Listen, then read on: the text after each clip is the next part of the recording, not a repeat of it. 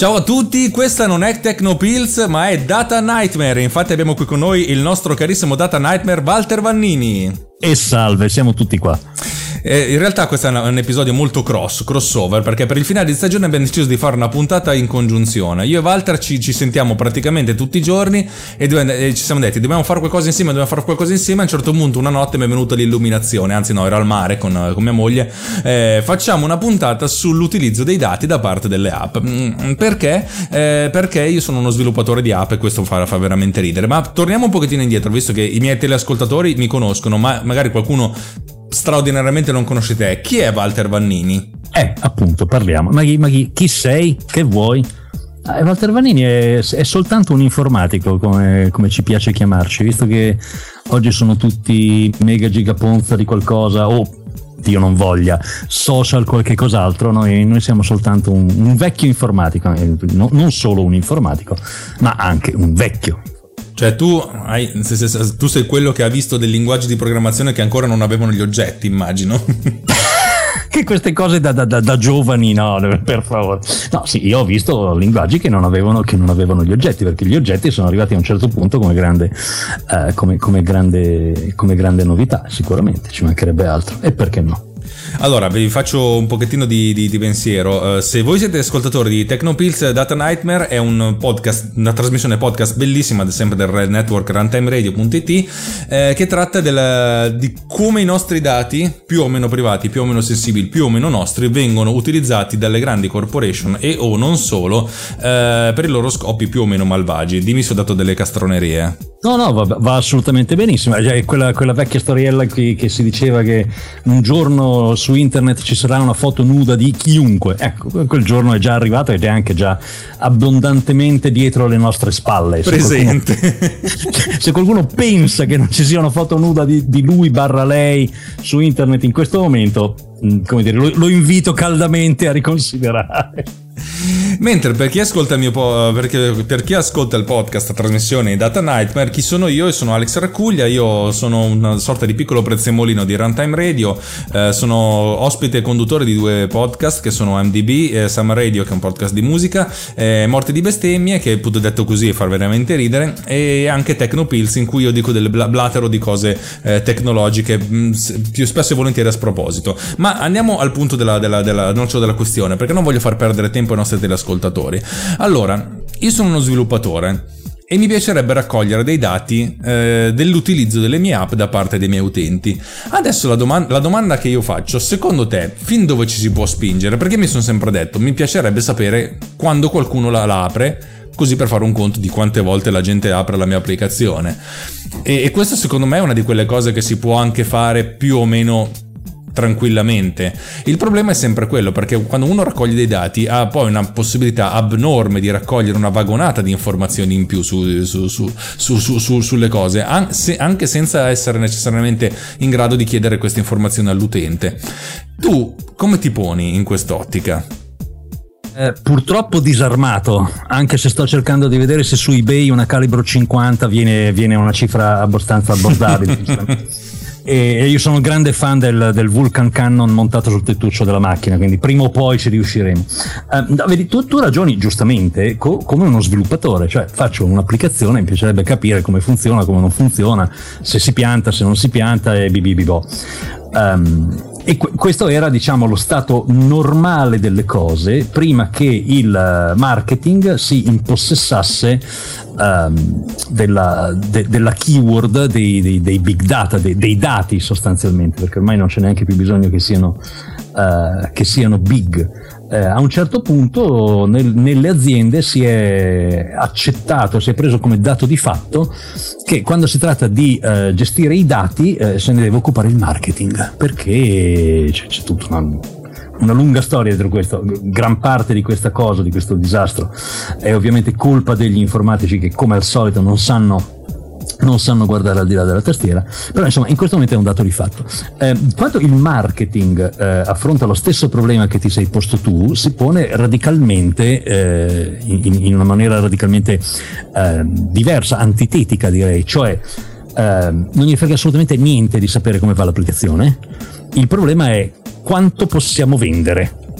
ma non della nostra applicazione, di la qualsiasi. Uh, e quindi tu hai applicazioni di, uh, non so, um, fotografia, ti dice fai, fai, le foto col tuo cellulare che raccolgono i dati della della tua rubrica normalmente, eh, del tuo GPS e uno dice ma mh, mm, vabbè ci può stare che dentro la foto ci sia eh, i metadati con la posizione satellitare. Ok. Um, e possono magari raccogliere i dati del tuo microfono e uno dice ma scusa se io sto facendo una foto che, che c'entrano i dati del tuo microfono? Eh, con, l'applicazione di, di, di, fotografia assolutamente niente, però i tuoi dati, i dati che vengono raccolti tramite il tuo microfono possono essere rivenduti e se possono essere rivenduti qualcuno, qualcuno li vuole raccogliere. Quindi siamo arrivati a questa frenesia per cui tu la, qualsiasi banalissima applicazione metti tipicamente sul tuo cellulare ti chiede di la qualunque. Ti chiede ovviamente tutto il contenuto della tua rubrica, ti chiede di poter leggere e eventualmente magari scrivere se c'è un minimo di necessità uh, gli sms, ti chiede di poter accedere ai file che, che mantieni sulla memoria fisica del, del Uh, dello smartphone e ti chiede di accedere sia alla um, telecamera che al uh, microfono. Così, perché intanto li raccattiamo, come diceva qualche anno fa, e tutti dicevano, eh, vedi quanto è cattivo, il, il, generale a capo dell'NSA, no? Dice, diceva molto semplicemente, voi i dati intercettateli tutti, e poi vediamo. Ecco, l'attitudine adesso è questa, soltanto che a farlo non è l'NSA che diciamo, per quanto cattivissimi, avevano almeno un, un, una mission istituzionale, un loro senso nell'universo, oggi lo fa assolutamente chiunque e questo è pessimo perché poi si arriva a momenti di delirio come quello che ho letto non più tardi di 24 ore fa, per cui il... Um, hai presente il rumba?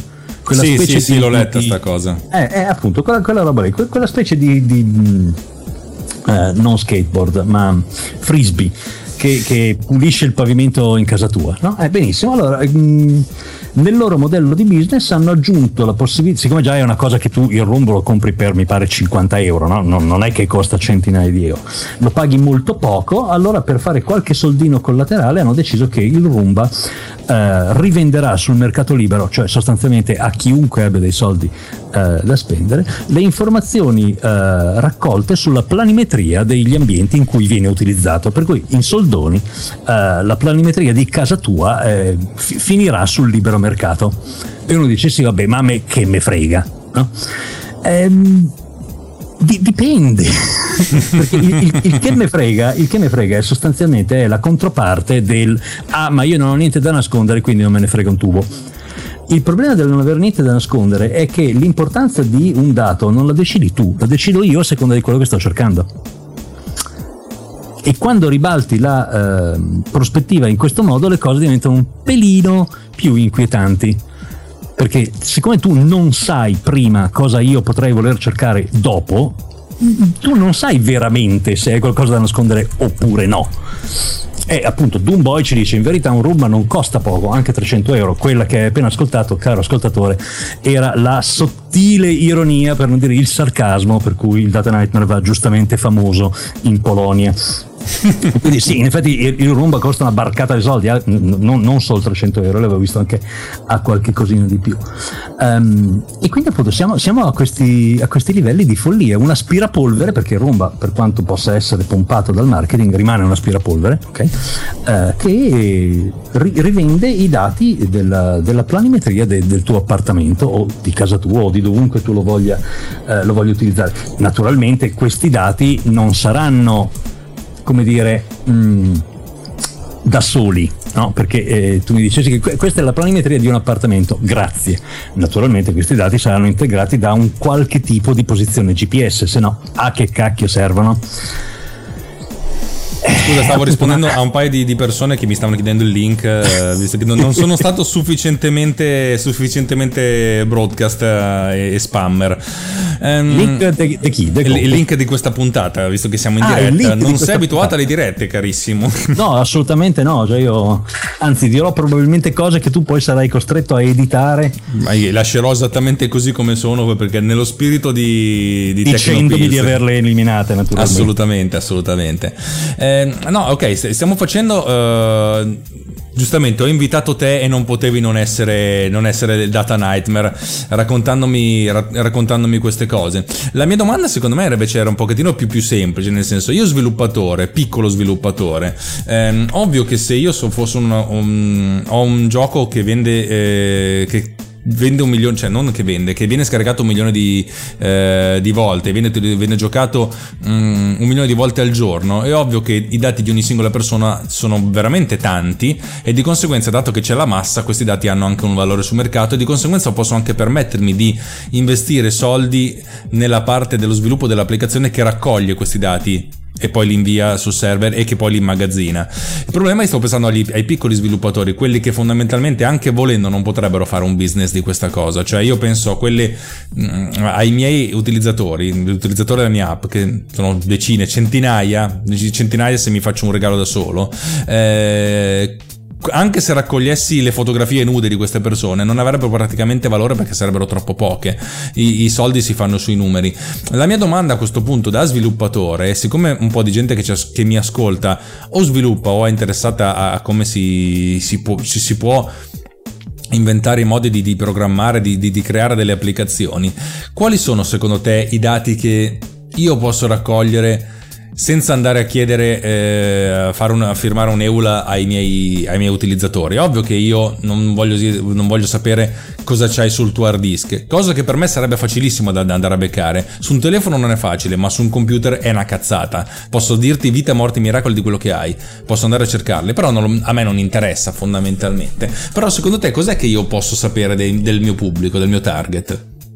Allora, del tuo pubblico, del tuo target, puoi sapere le cose che effettivamente ti, ti possono interessare per migliorare la, ehm, diciamo, la qualità della tua, della tua, applicazione. Per cui un minimo di, di, di telemetria, anche semplicemente nel senso di, ehm, di rapporto danni, quando un'applicazione si, si incarta parte un qualche, un qualche tipo di, di, messaggio che dice guarda questa cosa si è incartata così in questo momento in questo tipo di ambiente.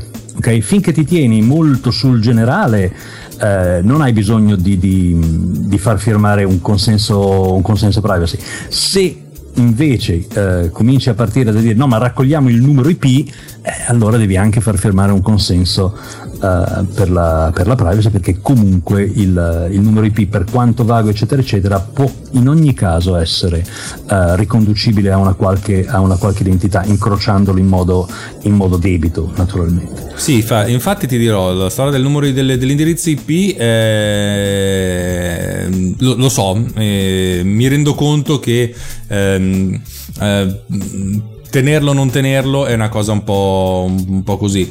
io ho sviluppato tempo fa un'applicazione che ha avuto un discreto successo, un'applicazione professionale eh, che gira su iPad e su iPhone, ma tendenzialmente veniva utilizzata più su iPad, che eh, era d'aiuto a chi faceva effetti speciali perché praticamente consentiva di utilizzare l'iPad o con un green screen o con un black screen. Praticamente uno disegnava eh, col dito sullo, sullo, sullo, sullo, schermo e veniva ripreso, poi questi dati venivano, possono, venivano inviati via email al, al possessore di questo iPad in modo tale che fossero già formatati per essere importati in After Effects per, per poter aggiungere effetti speciali all'interno dell'iPad. A questo punto io mi sono fatto dare una mano, ho copiato da un sito, poi mi sono fatto dare una mano da un avvocato per scrivere il contratto, il, terms, il termine di utilizzo, perché fondamentalmente io raccoglievo l'email. Eh, certo. E nel, nel, raccogliere l'email raccoglievo diverse informazioni su, su quello che succedeva. Poi tutte queste informazioni, una volta che la mail veniva inoltrata alla persona, che era il modo più semplice per passare dei dati,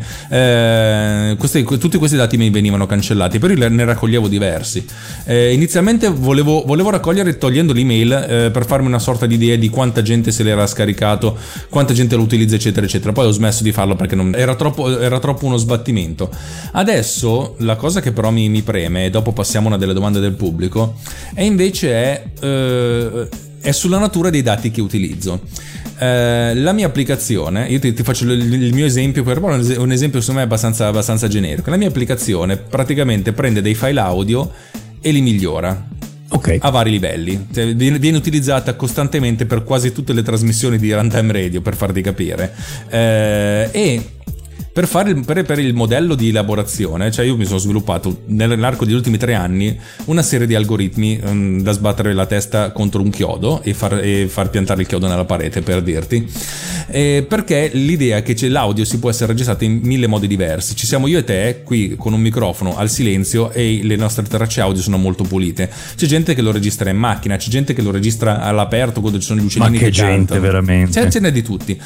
L'idea di trovare un algoritmo unico è un casino allora io fondamentalmente ho raccolto una ventina di file audio campione da amici miei, da, da conoscenti fatti da me, in modo tale da poterlo testare con tutti questi 20 cose. Però sono pochi e sarebbe interessante per me capire la natura, non tanto avere il file audio della gente, non mi interessa, ma la natura di questi file audio, cioè per capire quanto rumore c'è o quanto, quanto pulizia c'è, in modo da farmi un'idea, un'idea di questa cosa.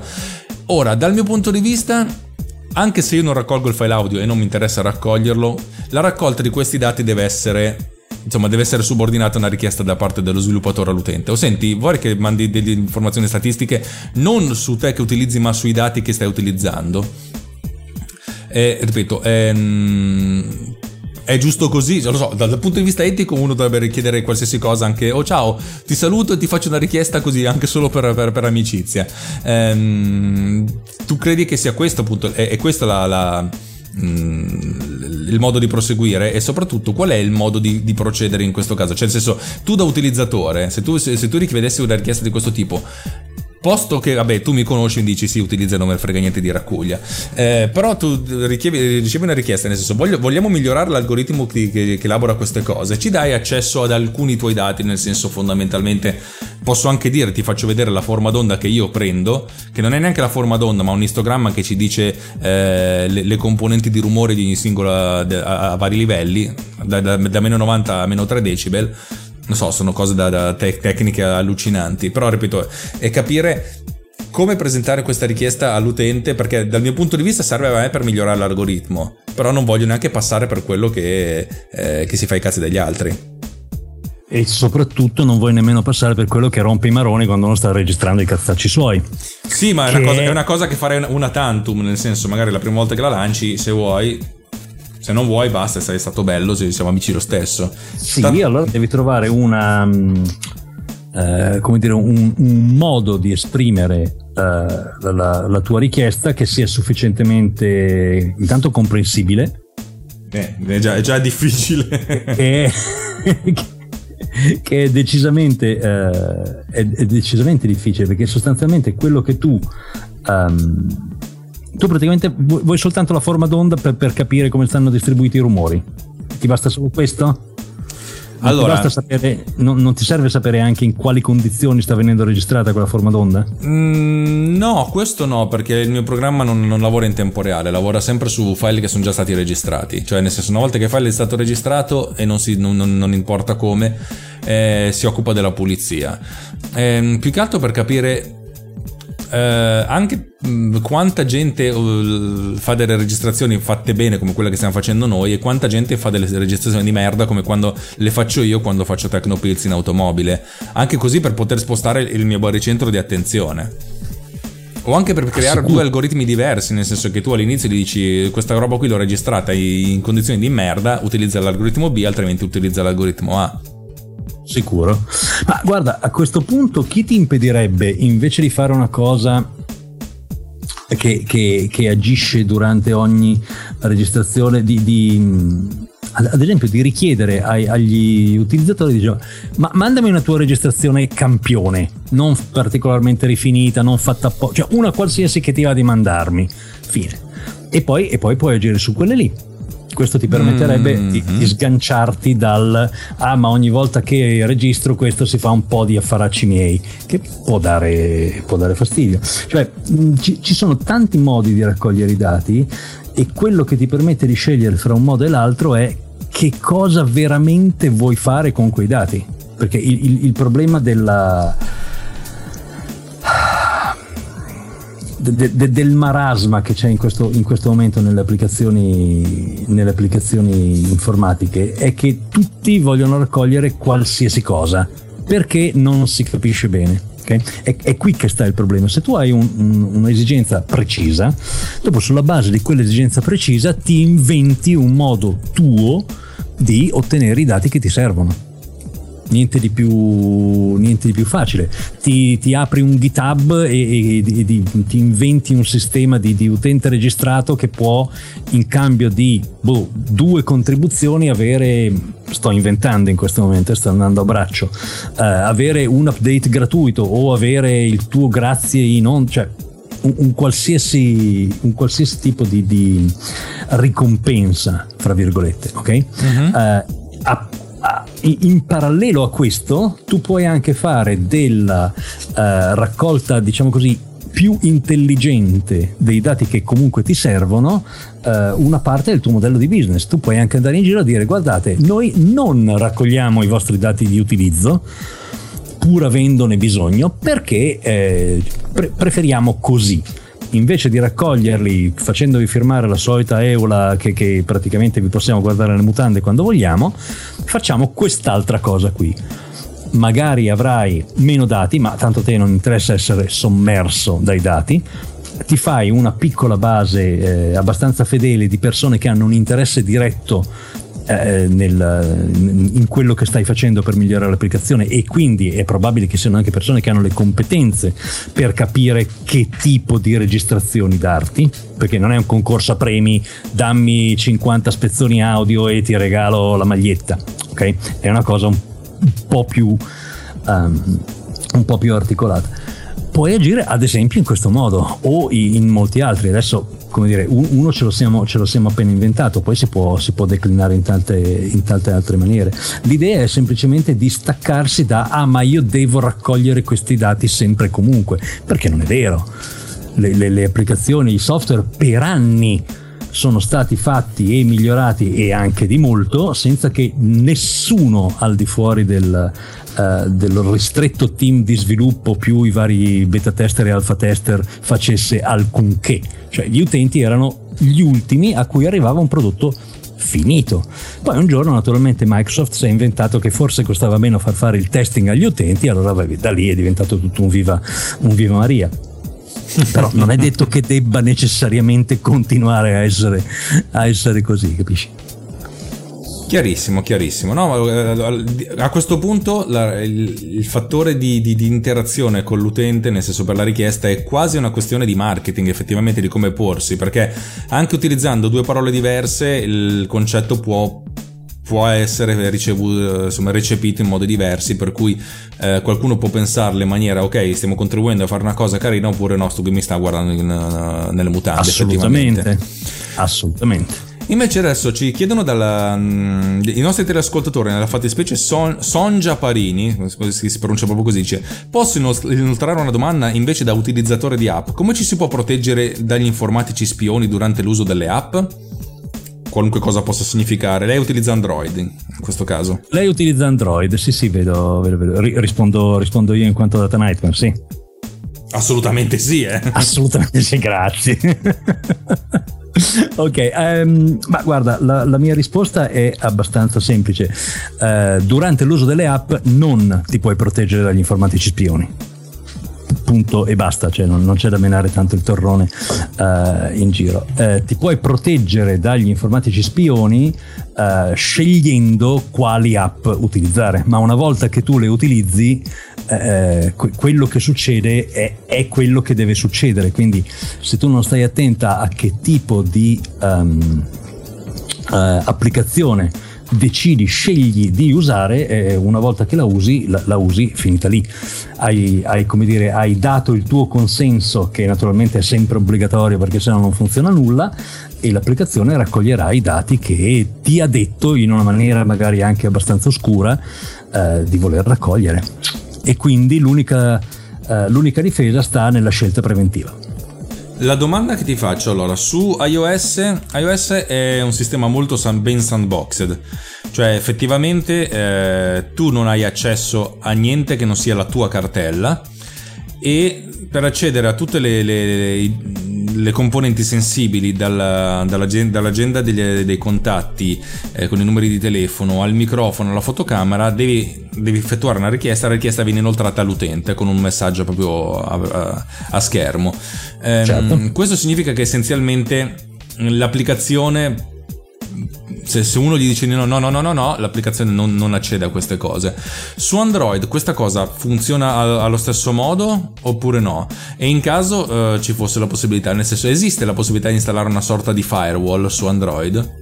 Domanda proprio da, da ignorante la mia una sorta di firewall su Android, probabilmente qualche cosa c'è, ehm, io, io, non ce l'ho francamente, Uh, e credo che sia molto lontana dal, dal, poter essere qualcosa di utilizzabile da un utente anche medio, anche abbastanza evoluto. Ti dico, io n- non ce l'ho una roba del genere, non ho neanche fatto il, il routing del telefono perché per me il telefono è mm, diciamo, diciamo, la versione tascabile di un frigorifero, fa alcune cose e basta, non è che ci posso passare metà della vita a, ehm, a spippolarmelo, diciamo così. a, a, a, mio svantaggio, naturalmente, perché se ci, se ci spendessi magari più tempo... Eh, però non, non, non, ho quel tipo di tempo, molto semplicemente. Um, questo è un problema. Il fatto che uh, iOS sia più sandboxed di uh, Android bello, ma vuol dire semplicemente che Apple si riserva il diritto esclusivo di utilizzare tutti i dati che transitano sui suoi device. Sì, sì, ma l'altro in, che ho. In questo, caso, in questo caso, però, sai benissimo, sai che quello che ha accesso a tutto è soltanto Apple. Punto. E poi fino adesso nessuno ha dimostrato poi ripeto, non sto dicendo che sono dei santi, non, nessuno ha dimostrato no, no. Eh, che, che, che, che, l'abbiano fatto, anche perché il loro modello di business giustamente è quello di fare un sacco di soldi con l'hardware. Un iPhone che costa di produzione 150 dollari venne venduto quasi a 1000, per cui capisci che lì fanno i soldi. Ehm, no, chiedevo, spiegavo la storia del firewall per... Uh, eh, per i nostri teleascoltatori, il Fire fondamentalmente un, è, un, è, un, oggetto software o anche hardware in caso, eh, in, in, altri casi, che praticamente si, si, si mette a metà strada tra voi e internet e intercetta tutte le chiamate dall'interno verso internet e viceversa in modo da segnalare eventuali irregolarità, nel senso l'applicazione X che ne so, Photoshop, a un certo non sto dicendo che sia Photoshop, una applicazione di, di, di, di fotoritocco fotografico che dovrebbe solo fare fotoritocco fotografico, continua a fare delle richieste a un server. A questo punto dici perché lo sta facendo? Allora, nel, nella fattispecie di Photoshop è perché Adobe vuole essere sicuro che usate software originale e di conseguenza eh, fa un sacco di check di questo tipo. Eh, Scusa, hai degli, delle risate registrate? In, assolutamente sì.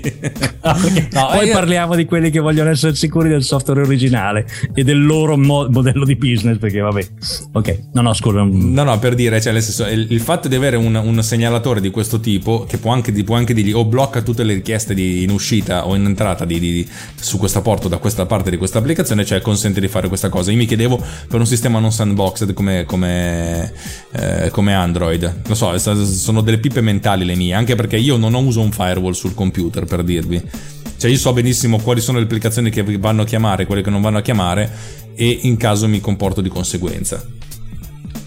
Dice, dicevamo appunto sul software originale, dai che mi piace dal tuo punto di vista.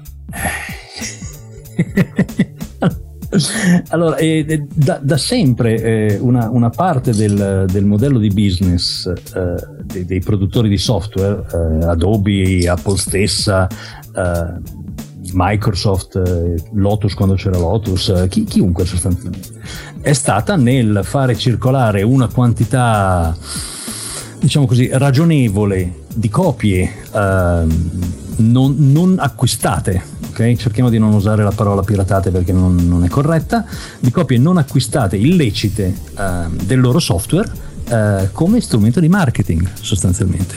La uh, grande diffusione di Photoshop, eh, così come la grande diffusione di Windows, è stata dovuta alla facilità con cui si poteva disporre di una copia craccata del software originale, non da, non da altro. Okay? Questo ha permesso ovviamente all'uno e all'altro di acquistare quote di mercato eh, consistenti a scapito di, eh, di, altri concorrenti che evidentemente non erano, non erano, così svegli, nel momento in cui si sono attestati su una posizione dominante nel mercato hanno deciso di eh, stringere le reti.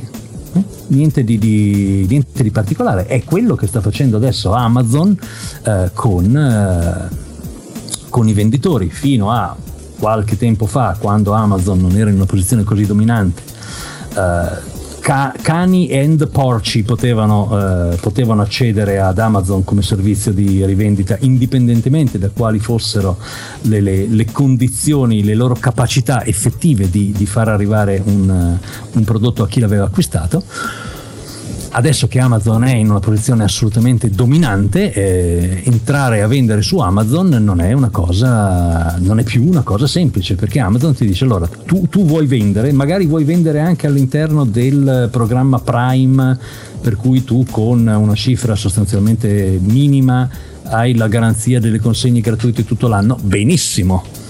Allora vuol dire che quando Mario Rossi ti fa un ordine alle 2 del mattino, eh, tu puoi essere chiuso perché puoi essere chiuso, ma alle 8 del mattino successivo l'ordine deve partire. Okay?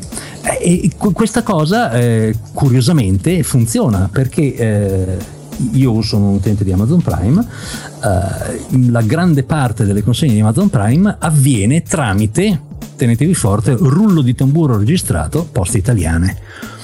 Per cui quelli che non riescono a far arrivare una lettera da Pesaro a Milano in meno di 3-4 giorni, magicamente riescono a consegnare un pacco che parte dalla Germania in Italia in 24 ore.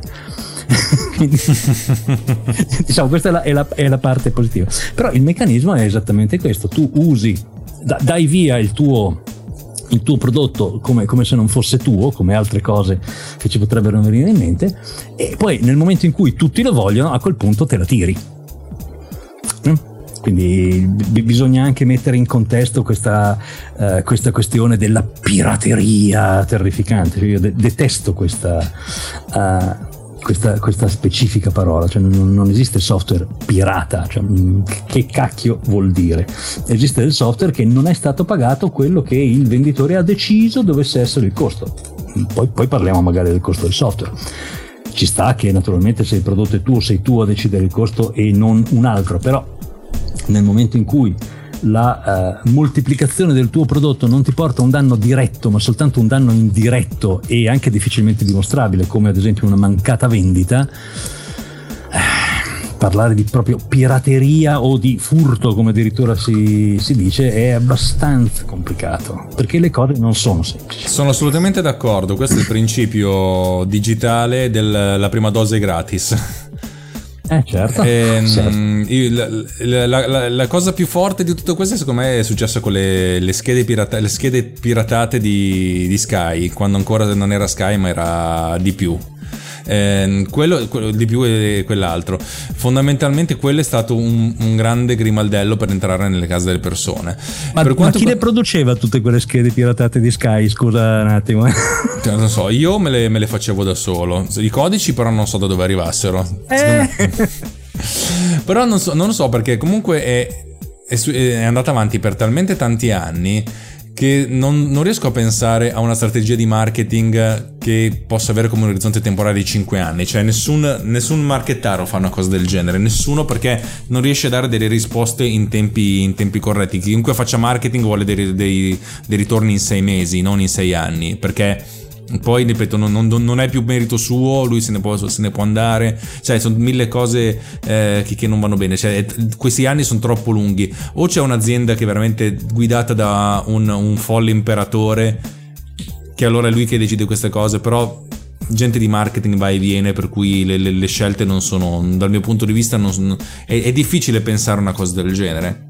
Sicuramente, sicuramente. Eh, mi sono perso la, la cosa che stavo per dire. Ah, una cosa mi ricordo io quando ero giornalista, questo l'ho detto più di una volta, quando ero giornalista sono andato alla presentazione di FileMaker 4 o 5, non mi ricordo più, forse era anche uno uh, di prima. FileMaker, FileMaker, che secondo me è ancora una grande piattaforma per fare un sacco di cose interessanti. E uno dei giornalisti diceva, un po' sia un codice per Windows che per PC, perché così faccio le prove. A un certo punto il, il, lì c'era il responsabile del, di EMEA di, di, di FileMaker, dice, senti, dati, ti do il cazzo di codice che vuoi. A me se ve la copiate non me ne frega niente, a me se la gente si, si pirata sto software non me ne frega un cazzo, a me frega che il giorno che guadagnate soldi lo pagate, non rompete i coglioni. Praticamente se avesse avuto una boccetta piena di codici li avrebbe poi lanciati sulla gente, stato, era bellissimo, però era bella l'idea, cioè nel senso, lui stesso diceva non ce ne frega un cazzo del software piratato, perché chi ce lo pirata non è una mancata perdita, è una mancata vendita, questa è una cosa fondamentale. Oggi dicevano che la prima puntata di Game of Thrones della nuova stagione è stata piratata 90 mil, cioè nel senso è stata la cosa più piratata della storia dell'umanità e, mh, con un giro d'affari tipo di 90 milioni di dollari persi. Secondo me non è vero perché questa gente non Ma se la sarebbe vero, guardata. Sono tutti soldi che esistono perché qualcuno si è inventato la cifra cioè sono, sono assolutamente fantasie. La, la, la verità poi è diversa. La verità è che adesso non ho, non ho, sotto mano il link, però in eh, Olanda dove è stata fatta una pesante azione di liberalizzazione eh, dell'accesso ai file um, audiovisivi, eh, la, la, la, quantità di, di, contenuti, diciamo così, piratati è crollata e sono aumentati i, i contenuti acquistati, per cui mh, mm, veramente stiamo, stiamo parlando del nulla questa è una, è, una cosa, è una, cosa, estremamente buffa, ma stiamo veramente parlando del nulla. Perché mm, il problema della pirateria, se problema deve essere, è un problema del tutto inventato. Dobbiamo parlare di quanto è facile ottenere dei contenuti eh, Tramite, tramite, dei canali ufficiali, per cui pagandoli quello che è il loro prezzo. Dobbiamo parlare di politiche dei prezzi, perché tu non puoi pretendere che una cosa che non ha nessun valore intrinseco costi l'ira di Dio, ok? E quando abbiamo finito di parlare di tutte queste cose, magari ci accorgiamo che questo problema della terribile pirateria mm, semplicemente non è mai esistito, è stato un metodo per consolidare delle quote di mercato e per tagliare fuori altri, altri player. Perché poi alla fine di questo si tratta. Quanto alla prima puntata di Game of Thrones, a me non piace il fantasy e quindi non me la sono assolutamente duplicata. Sono innocente, signor giudice. Eh, però ti, ti, ti, vorrei far notare che Game of Thrones non è un romanzo fantasy, è, un, è una storia epica che ogni tanto ha delle, delle, sfumature, ma sono proprio delle sfumature perché in realtà va a scavare sulle balsezze dell'animo umano. Capito, ma quello qualsiasi cosa, voglio dire, ci sono i draghi, quindi è fantasy. Cioè, ehm... Sì, ma funzionerebbe anche se non ci fossero. Funzionerebbe anche se non ci fossero i draghi. Mm, va bene, ok, però rimane fantasy. Guarda, guardati, guardati la primissima puntata in lingua originale. Ok, mi guarderò qualcosina di Game of Thrones. Poi io, persino mia moglie se n'è innamorata. Va bene, direi che è stata una puntata molto interessante. Ho come sempre imparato qualcosa ogni volta che ascolto, che ascolto Data Nightmare. Stavolta ho avuto il piacere e l'onore di poterlo ascoltare live, per cui è stato ancora più bello. Direi che liberiamo i nostri teleascoltatori e augurando loro delle simpatiche e piacevoli vacanze. Ma eh, soprattutto le ringraziamo anche. Le ringraziamo, sì, infatti quando gli ascoltatori sono ascoltatrici, ripeto, Sonja è una gran gnocca, te lo dico. Proprio... Ma perché Sonja, scusa? Non, eh, non lo so, perché ha, c'ha la J nel, nel, nome invece di Sonia. È una I consonantica, è un momento di fighezza, dai, eh, lo permettiamo. Non lo so, eh. però ripeto, cioè, è, è, così. A, è, cioè, ripeto, era la mia compagna di classe quando avevo 13 anni. Capisci? Per cui io me la ricorderò per sempre come Sonja, perché c'aveva la J. Va bene. Va bene, allora, eh, ciao a tutti, te, cari teleascoltatori, e una, un fortissimo abbraccio da, da, parte di Alex Raccuglia per Tecnopills e... E da parte di Walter Vannini per Data Nightmare, come sempre. Alla prossima dicono di farne subito un'altra, va bene, ci pensiamo. Con Ciao. karma, come direbbe il nostro capo. Con ciao karma random. Ciao ragazzi, ciao ciao.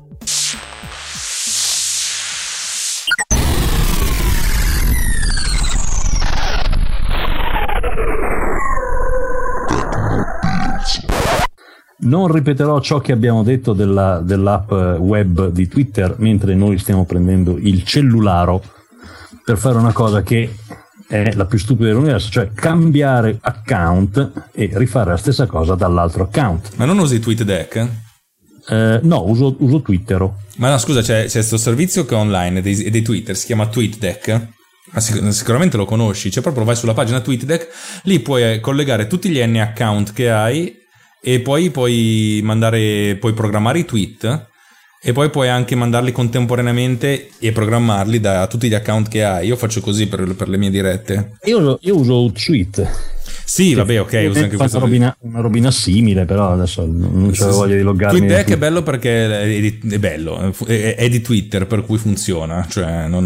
mi, mi, piacciono queste cose che è mia, quindi funziona. Se invece la fai te, non funziona eh, più. Sì, sì, Stronzo. perché sai, siccome che Twitter ha questa invece di, di, di, di pensare a, un, a, una strategia di business, un modello di business, loro cambiano le api ogni tanto.